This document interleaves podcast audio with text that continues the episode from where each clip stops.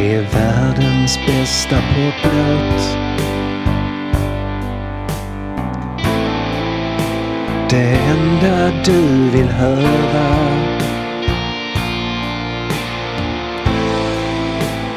Världens bästa poplåt i ditt öra.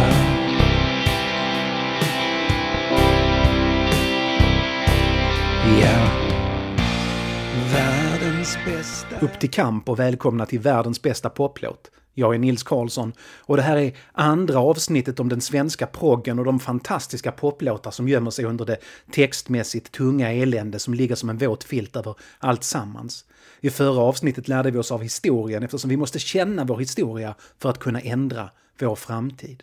Proggen handlar om förändring, om insikten att en annan värld är möjlig och om att medvetandegöra de som ska genomföra förändringen så att förändringen också blir möjlig. Men det räcker inte med att känna historien, att lära av den. Nej, vi måste också förstå vår samtid, i det här fallet 1970-talets Sverige, för att den där gnistan ska kunna tända revolutionens glada skogsbrand. Det här handlar inte om det riktiga 70-talet utan om proggens 70-tal, vilket inte alls är samma sak. Märkligt nog är det inte sällan proggens 70-tal förknippas med det verkliga 70-talet. Proggen lyckas bättre med att sälja in sin bild av 70-talet i framtiden än de lyckades med att sälja in den till samtiden. Det beskrivs som en vänstervåg, men hur vänster var den där vågen? 1968 fick sossarna ensam majoritet i riksdagen och kunde styra utan att behöva förankra någonting med partiet till vänster. 1976 fick landet för första gången på 30 år en högerregering eftersom folk i allmänhet helt enkelt inte röstade vänster. Och den journalist som vågade avslöja att Socialdemokraterna lite olämpligt registrerat och smartlistat kommunister med en alldeles egen liten underrättelsetjänst kastades i fängelse. Facit av 70-talets vänstervåg var att det var då vänstern förlorade. Och den har inte riktigt återhämtat sig heller. Men bra låtar fick vi. Och faktiskt, inte bara bra låtar utan världens bästa poplåt. En låt som det var en otrolig tur att den ens kan finnas till. Det var nämligen ganska nära att låtens textförfattare inte fanns till, eftersom det var väldigt nära att textförfattarens pappa slutade finnas till innan han blev pappa till textförfattaren. För att han tog risker. Matti Putkinen växte upp i Ingermanland i Sovjetunionen intill den finska gränsen. Han föddes 1920 så han hann bli lagom vuxen till andra världskriget och de finska krigen. Putkinen brottades med lojaliteter. Dels var han uppväxt i en finsktalande miljö och den finska identiteten var stark, men dels var det också så att många i hans familj och bekanta verkligen trodde på det sovjetiska samhällsbygget. Putkinen försökte hålla sig utanför konflikterna så mycket det gick och satsade på att utbilda sig till lärare. Lärare ansågs som samhällsviktiga och en utbildad lärare hade goda chanser att slippa militärtjänstgöring. En lysande plan, om det inte varit för att Stalin i sin oändliga klokhet kommit på att lärare som inte talar ryska är samhällets och revolutionens fiender och skickade Matti Putkinen till arbetsläger i Sibirien. Det här är ju inte så bra, tänkte Matti Putkinen i Sibirien. I boken Fånge, spion, partisan berättar Matti Putkinen om uppväxten på Karelska näset, om fattigdomen och om hur Sovjetunionen bestraffade sina invånare genom godtyckliga lagar och renodlade utrensningar. Putkinen drömde om ett liv där förtrycket var betydligt mindre och där det fanns åsiktsfrihet. Så Stalin hade kanske inte helt fel när hans lagar stämplade Putkinen som en av revolutionens fiender. 1941 sprids ryktet att den sovjetiska underrättelsetjänsten letar efter finsktalande frivilliga som kan bli spioner åt Sovjetunionen i Finland. Putkinen ser möjligheter. Han pratar flytande finska och är vältränad och vid god hälsa trots att arbetsläget inte direkt var hälsofrämjande. Han anmäler sig frivilligt och till hans stora förvåning godkänns han nästan omedelbart och bara några dagar senare sitter han på ett tåg på väg mot den finska gränsen. Det första han gör när han tagit sig över den finska sidan var att anmäla sig själv till den finska finska polisen. Han hatade numera Sovjetunionen och hatet blev inte mindre av vad han såg och fick höra om Sovjets soldater i Finland. Finland ville också ha spioner, hemliga agenter, för svåra och ibland blodiga operationer inne i Sovjetunionen. De sökte uttryckligen efter människor med ett extra starkt hat mot Sovjet. Och Putkinen, nu i finskt fängelse istället för ryskt, anmälde sig för andra gången som frivillig i spioneribranschen. Den här gången för den andra sidan.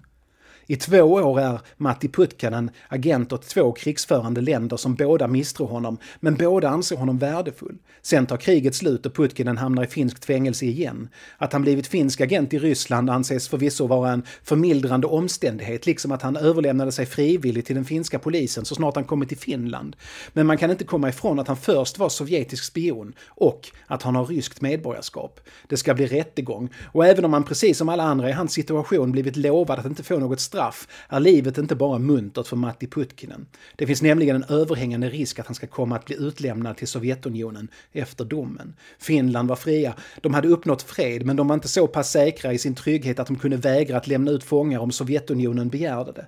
Men de kunde tänka sig att kanske inte vara så noga med säkerheten. Matti rymde till Sverige, han hade redan svenska identitetshandlingar eftersom han varit och spionerat i Sverige också och landade i Norrköping. En av hans söner ska skriva världens bästa poplåt 20 år senare. När Kent Putkinen var ung och ung vuxen var det ett annat krig som dominerade de ungas medvetanden, Vietnamkriget. Han var inte extremt engagerad i FNL-grupperna som demonstrerade mot kriget och han var inte extremt engagerad i den progrörelse som följde i dess spår, men han var helt klart med i den politiserade ungdomskulturen som växte fram. Progmusiken söker förändring och förändring kräver som sagt att man är medveten om hur världen ser ut här idag, alltså 70-talets idag. Progmusik kan vara provocerande övertydlig i sina beskrivningar av samhället. Som om textförfattarna en dag dykt upp på en arbetsplats där personer som inte är akademiker arbetar och plötsligt blivit liksom uppfyllda av begäret att berätta för arbetarna att de faktiskt arbetar. Ni blir exploaterade, skriver man, som om den som säljer sitt arbete åtta timmar om dagen inte är medveten om att arbetsgivaren betalar mindre i lön än värdet av det arbetaren producerar. Det är liksom hela poängen med att köpa arbete arbetskraft.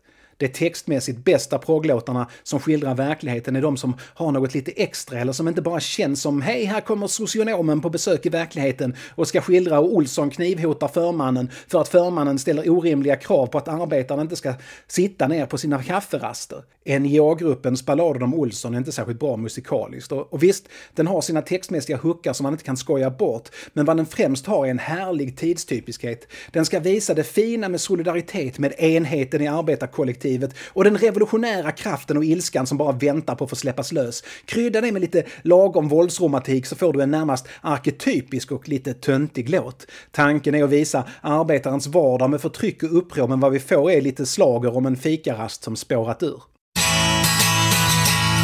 Befälet kom fram och kastade Olsson i golvet. De tryckte ner i skiten för Olsson börjar bli farlig som inte kan ta en grabb på annat sätt så försöker de ta hans stolthet.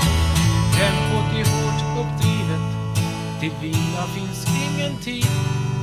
Man är som en urkramad trasa när skiftet är över. Så en dag blir det stopp i maskinen och grabbarna tar en paus. De fikar lite och snackar medan de väntar. Då kommer befälet med order att de måste skingra sig. Men Olsson blir kvar med sitt kaffe. Ingenjören säger Enligt reglementet är det förbjudet att dricka kaffe i grupp. Det är förbjudet att sitta och dricka, ni måste stå upp. De gick på honom med reglementet, men Olsson han sa till slut Dra åt helvete med era regler. Då kom befälet fram och kastade honom i golvet. De tryckte ner i skiten för Olsson börjar bli farlig. För när de inte kan ta en grabb på annat sätt så försöker de ta hans stolthet. Men Olsson var inte rädd, han gick inte att knäcka. Ingen kunde ta från en hans värdighet. Så han drog upp sin kniv och sa till ingenjör Jag ska skära strupen av dig din jävel, jag ska släppa luften ur dig din fan. Nej, Olsson var inte rädd, honom kunde de inte.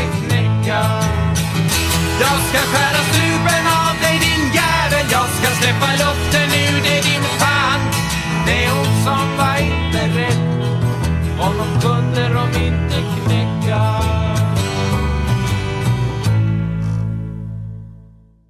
Det finns såklart betydligt smartare sätt att skildra hur arbetarna lider och plågas och exploateras än den musikhögskolepojkarna med anställning på Dramaten i Fria Proteatern, senare NJA-gruppen, gör i Balladen om Olsson. För det där når liksom inte riktigt fram. Klart det kan vara befriande att sjunga om att skära halsen av förmannen om man är sådär arg av sig, men låten i sig är mer lämpad för studentrum där borgarrasen flinar och hur jobbardräggen svinar än för den där faktiska medvetandehöjningen hos arbetarklassen. Då är Ulf Dagebys Barn av vår tid som just ondgör sig över hur borgarrasen flinar åt hur jobbardräggen svinar betydligt bättre ur de farliga barnens, de i alla fall uppfattat farliga barnens perspektiv berättar Nationalteatern om de tonåringar som driver omkring i 70-talets miljonprogramsöknar som betongens kungar.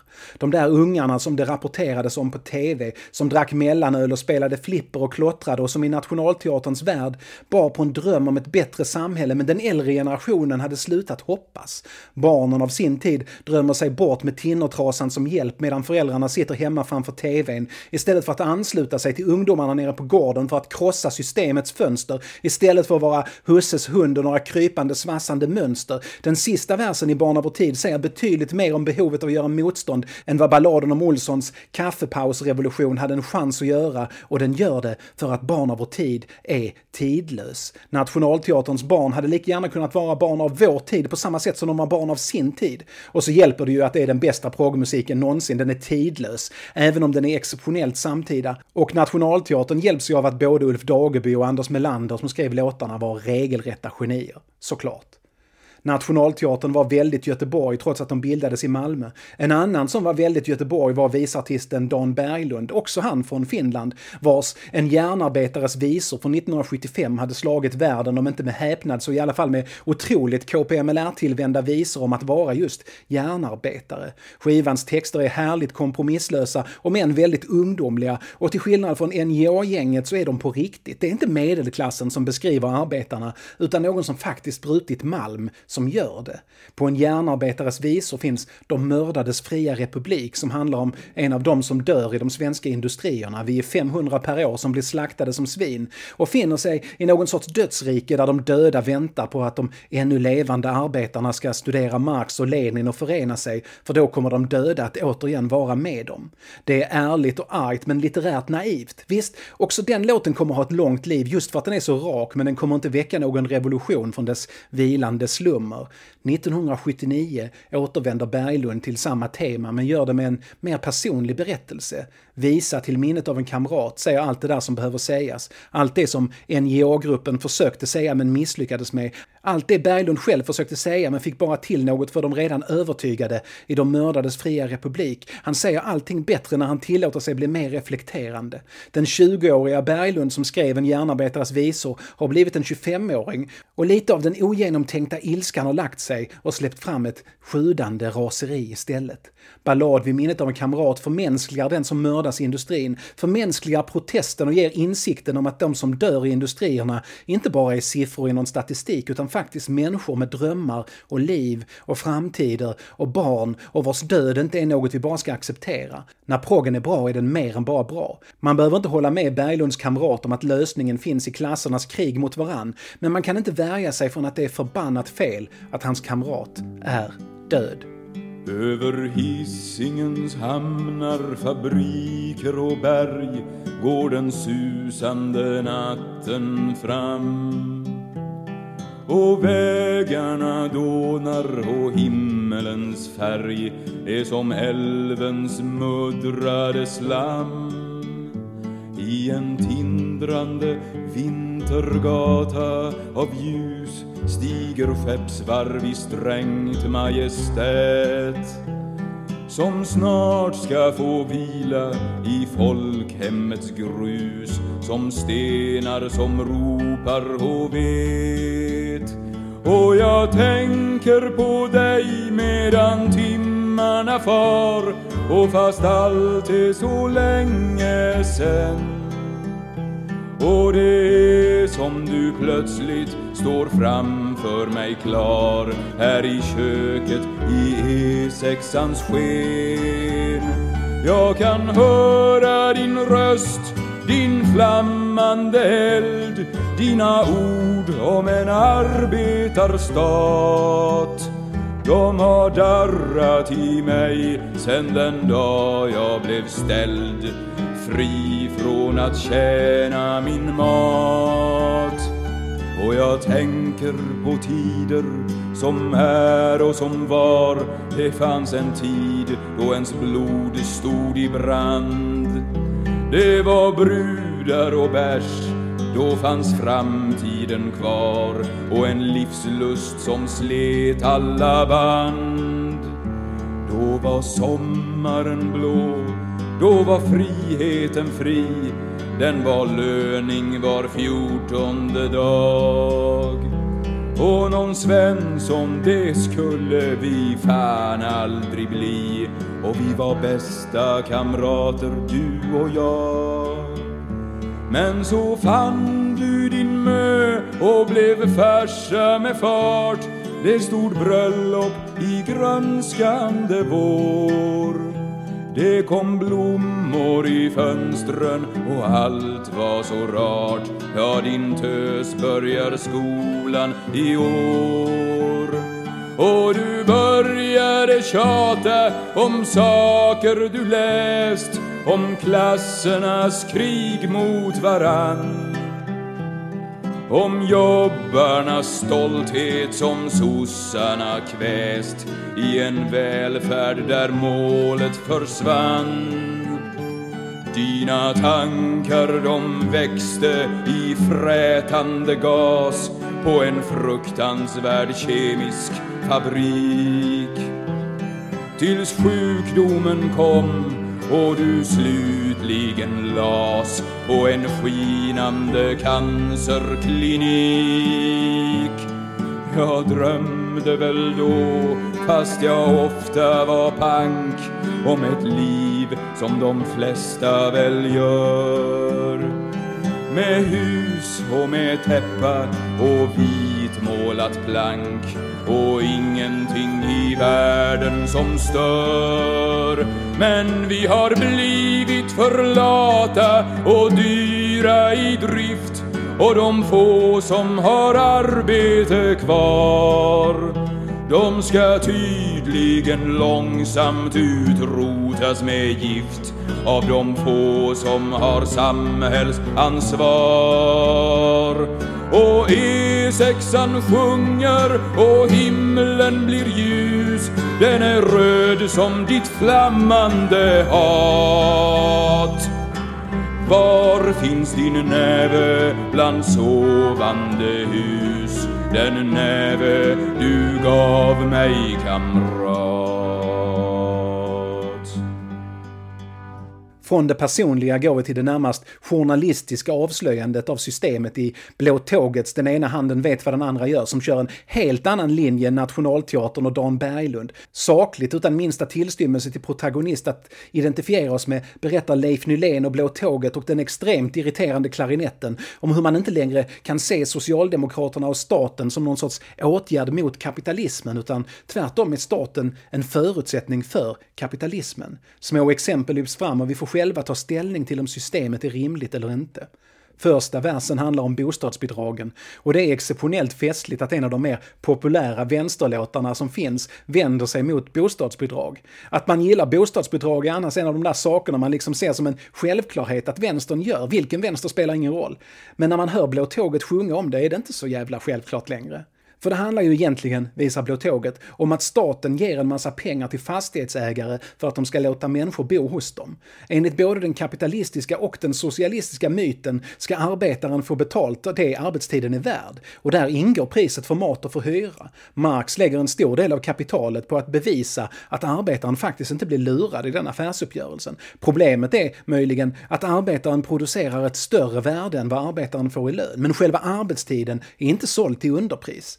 Men här dyker alltså staten upp och tar en del av lönekostnaden och hyreskostnaden, upphäver lagen om att kapitalet ska betala priset för mat och för hyra. Staten har i princip gått och blivit arbetsgivaren. Hur gick det till? Och vill vi ha det så?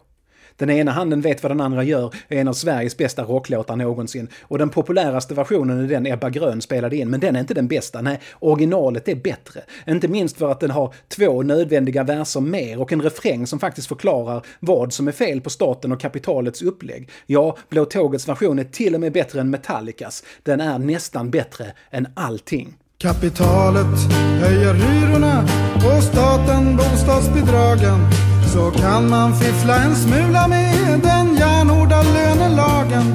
Och till och med betala mindre i lön än priset för mat och för hyra. För staten skjuter så gärna till om levnadsomkostnaderna blivit allt för dyra. Sida vid sida, tillsammans hjälps de åt. Staten och kapitalet, de sitter i samma båt. Fast det är inte de som ror, som ror så att svetten lackar. Och piskan som kittlar, kittlar inte heller deras feta nackar. Daghemmens utbyggnadstakt regleras av konjunkturen. Så tillmäts kvinnan sin plats i den ekonomiska strukturen. En billig arbetskraftsreserv till hands när fabrikerna visslar. Tillbaka pressad av dagens brist om lönsamhetens driv. Plötsligt gnisslar. Ja, sida vid sida tillsammans stryker de fram. Staten och kapitalet, två vargar fromma som lamm. Kapitalet behöver arbetskraft och är staten leverantör. Den ena han är väl precis vad det är som den andra gör. Skolans uppgift är som sig bör att skola arbetskraften. Om kvastarna ska sopa bra får man inte slarva med skaften. Spärrar och kvoter och testprogram är ett system för att sålla agnarna från vetet folla. Sida vid sida, tillsammans hjälps de åt. Staten och kapitalet, de sitter i samma båt. Fast det är inte de som ror, som ror så att svetten lackar. Och piskan som kittlar, kittlar inte heller deras fel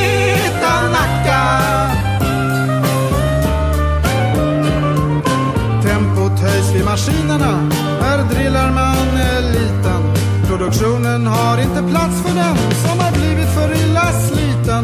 Men för att ingen ska tro att det är något fel med de tunga ackorden betraktas han som ett sjukdomsfall och behandlas av den så barmhärtiga arbetsvården. Sida vid sida, tillsammans stryker de fram. Staten och kapitalet,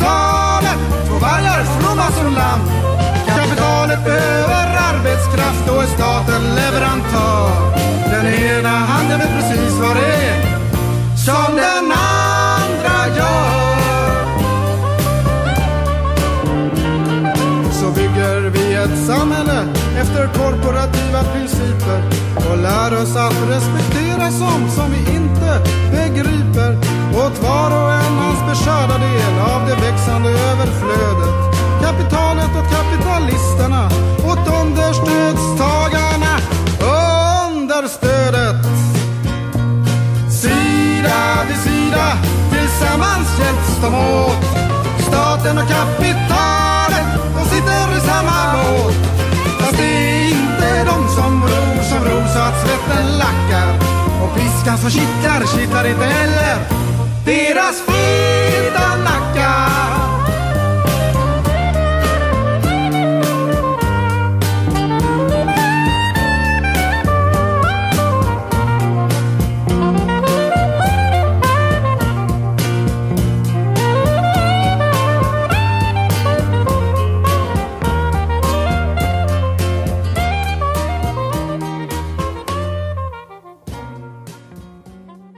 Proggen levererar upplevelsen och teorin. Vi förstår hur världen är uppbyggd och hur den påverkar oss, kanske rent av mördar oss. Och det är med ett klarspråk som svensk musik vare sig förr eller senare haft. Möjligen att Bellman gjorde något liknande. När han inte flippade ut i fjäskande för kungamakten och enväldet så fungerade hans kombination av socialrealism och humor som en spegel för det sena 1700-talets Stockholm. På Bellmans tid fanns inga tv-apparater som radikaliserade en hel generation. Inga brinnande barn i rummet, ingen iskall kravallpolis på tv, ingen yngling som med en stridsvagn tar en annan ynglings liv i direktsändning, ingen Peps Persson som inte vet vad han ska göra av sitt hat och skriver en fantastisk blues om det och pekar ut inte bara framtiden utan också vi som lever i den rika delen av världens medskyldighet till det som drabbar de andra delarna av världen. Vi som sitter där framför tvn och låter oss bli underhållna medan världen brinner. Peps Persson med sin världsmusik före det ens var ett koncept placerar Olsson, Berglunds döde kamrat och staten och jävla kapitalet i en internationell kontext och vi kan inget annat göra än att lyssna på det otroliga gitarrsolot och sen resa oss upp och göra oss lite förändringar i tillvaron innan de fattigaste reser sig upp och gör det åt oss.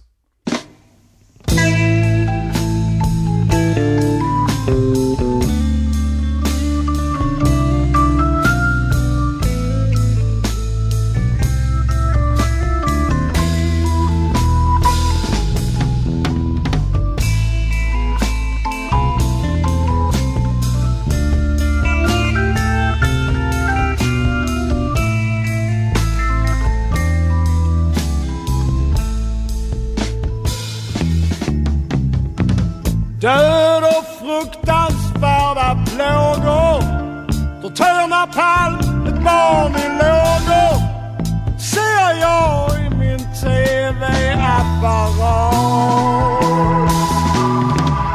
Frusna ögonkast av fasa. Och en man som skjuts sönder till en trasa. Var ska jag göra av mitt hat? Hur kan jag visa mitt förakt? De som skriver på kontrakt i folkets namn men utan folkets stöd? Kan man älska dessa giribukar?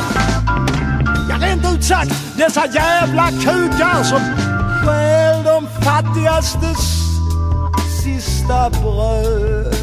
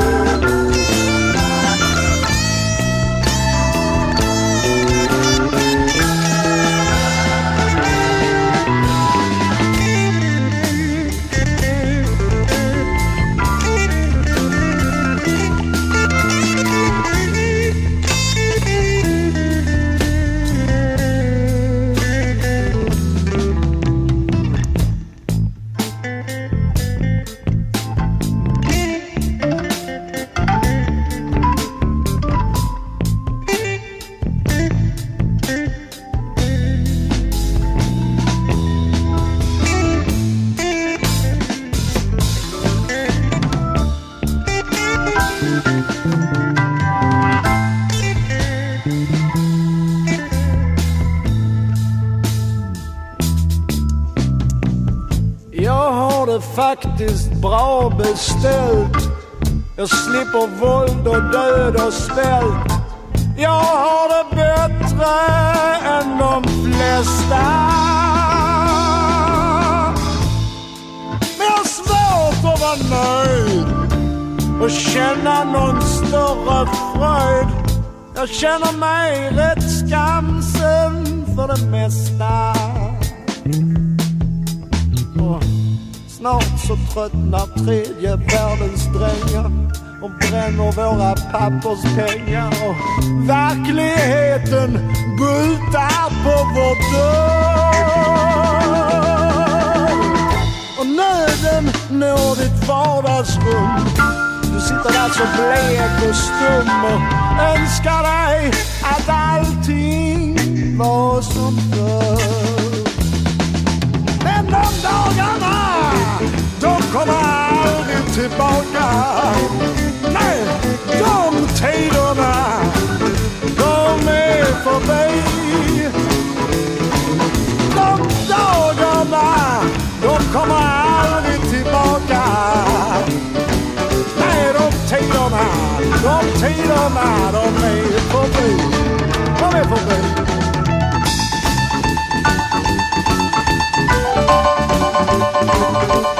De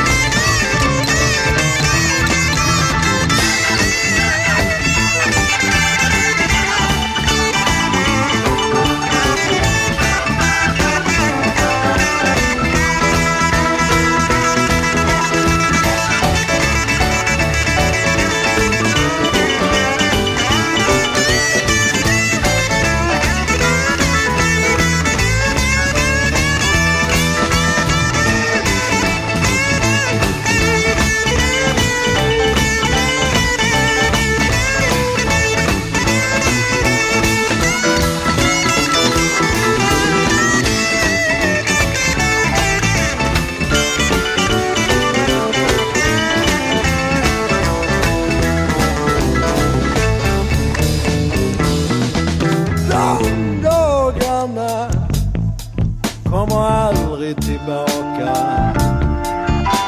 De tiderna, de är förbi.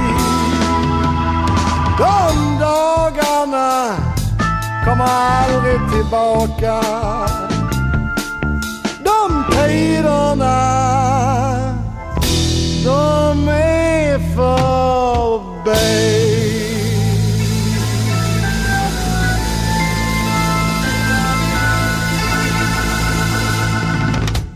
Revolutionen är inte riktigt Kent Putkinens revolution. Och önskan att förklara världen för att väcka de sovande massorna är inte Kent Putkinens mission när han utbildar sig till förskollärare i början på 70-talet. Han stöder såklart frihet, demokrati och tanken om rättvisa. Men han har annat att tänka på än hur man bäst organiserar motståndet eller fixar spelningar.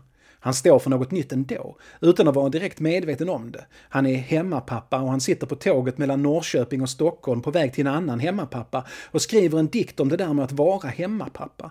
Kompisen i Stockholm är dessutom ensamstående hemmapappa med tre barn. Han skriver om drömmar om hur livet liksom händer vad man än har för åsikter om saken. Vi kan kanske inbilla oss att vi har kontroll, men så händer livet och så sitter vi där i Huddinge och kollar i reklambroschyrer efter att ha kokt välling till tre. Huddinge, Huddinge, vad blev det av oss? Allt som vi drömde och talade om. Kent skriver om hur brinnande drömmar blir till små, små, små svala lågor och vardagen och tristessen om att vara utanför det sammanhang jobbet ändå är. Han uttrycker inget hat, men en besvikelse över tillvaron om pamparna som talar var gång det är val, men när valet är vunnet blir det ingenting av. Ja, redan på tidigt 70-tal kördes den folkpartistiska principen om att man säger en sak före valet, sen genomförs valet och sen säger man en annan sak efter valet. De lovade daghem och arbetstillfällen, men här sitter man i Huddinge, läser i reklambladet vad smöret och köttet är värt och drömmen om gnistan som kan tända en skrocksbrand och droppen som kan spränga en damm finns där. Kent Putkinen ser sig inte som en poet, nej han är en enkel barnpassare. Men han är ändå nöjd med sin dikt. Han lägger den i ett kuvert och skickar den anonymt till Mikael Wiehe, låtskrivare, sångare och innovatör av rikssvenskt uttal i Hoola Bandoola Band. Han tänker inte mer på det sen. Hälsade på hos kompisen och reste hem till Norrköping. Några år senare skriver Wiehe musik till den där texten som han tycker har något lite extra. En ton som saknas både i hans egna skrivande och i den andra musiken i musikrörelsen. En tyngd av vardag liksom. Han tror dessutom att den är skriven av en kvinna och proggmusiken var generellt väldigt grabbig. Så när Hoola Bandoola spelar in den och sen framför den live så presenteras den som en text skriven av en anonym kvinna. En av styrkorna i Kent Putkinens text är att den är helt könsneutral. Det framgår inte att det är en mans perspektiv vi får och det antyds inte någonstans att det är en kvinnas perspektiv. Men på grund av hur samhället såg och mestadels fortfarande ser ut så blev det självklart att läsa den som om det handlade om en kvinna där vid köksbordet. Putkinen, via Wiehe, beskriver hur en man reagerar på att befinna sig i kvinnors vardag och hur hopplöst den kan te sig. Det ger låten ytterligare poänger, även om en av poängerna är mäns naivitet inför hur enkelt och livsbejakande glädjefullt det kan vara att stanna hemma med barnen i flera år. Låten blir liksom genuspedagogik. Vi ser att det inte finns någon skillnad på män och kvinnor där i köket klockan tidigt på morgonen med tre barn och välling på golvet. Att låten uppfattades som en låt om en kvinna är facit på att delar av att vara en kvinna eller att vara en man man är socialt kodat, konstruerat om vi så vill. I progrörelsen fanns det för första gången plats för sånger om kvinnor som inte handlade om hur de längtade efter en man. Men det här är alltså inte en av dem. Det här är en låt om den mänskliga gråa tillvaron i ett kök i Huddinge 1972.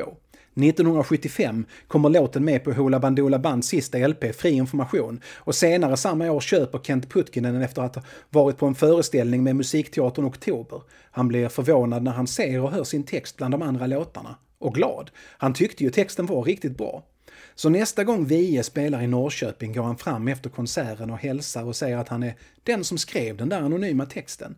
Du måste bli stimmad, utbrast Wiehe och syftade på STIM som ser till att låtskrivare får ersättning för sina låtar och så hjälper han Putkinen att registrera sig. Han ser också till att ge Putkinen 20 000 kronor i kontanter för uteblivna intäkter. Nu ska vi ge Putkinen ytterligare någon liten slant för det är dags att lyssna på Huddinge Huddinge, världens bästa poplåt, proggig socialrealism när den är som allra jävla bäst.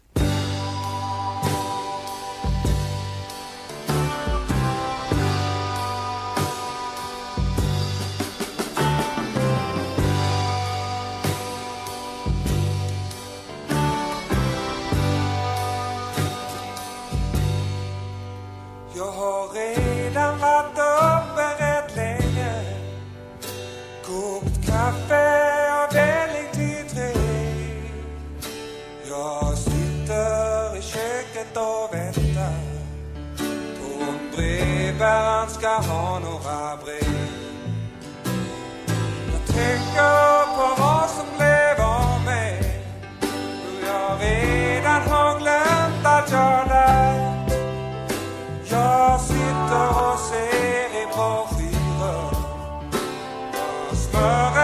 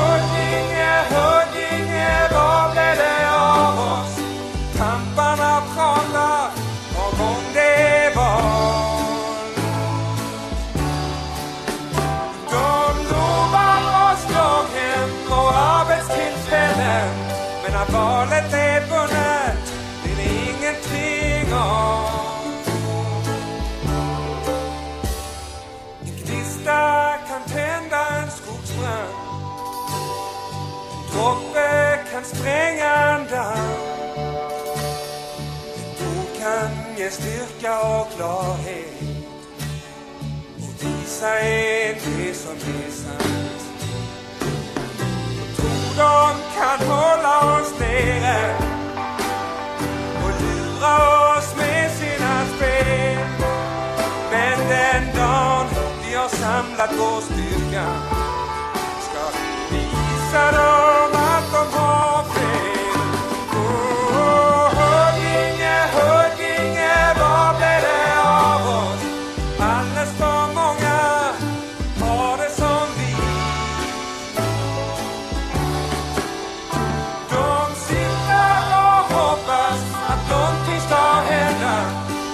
Men var det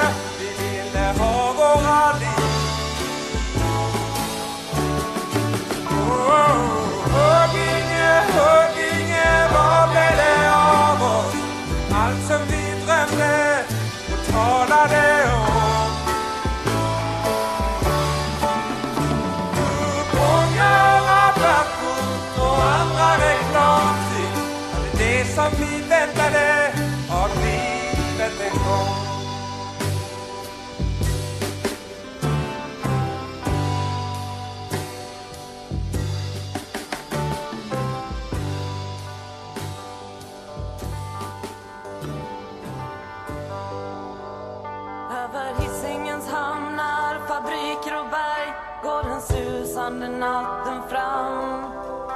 Och vägarna dånar och himlens färg är som älvens muddrade slam.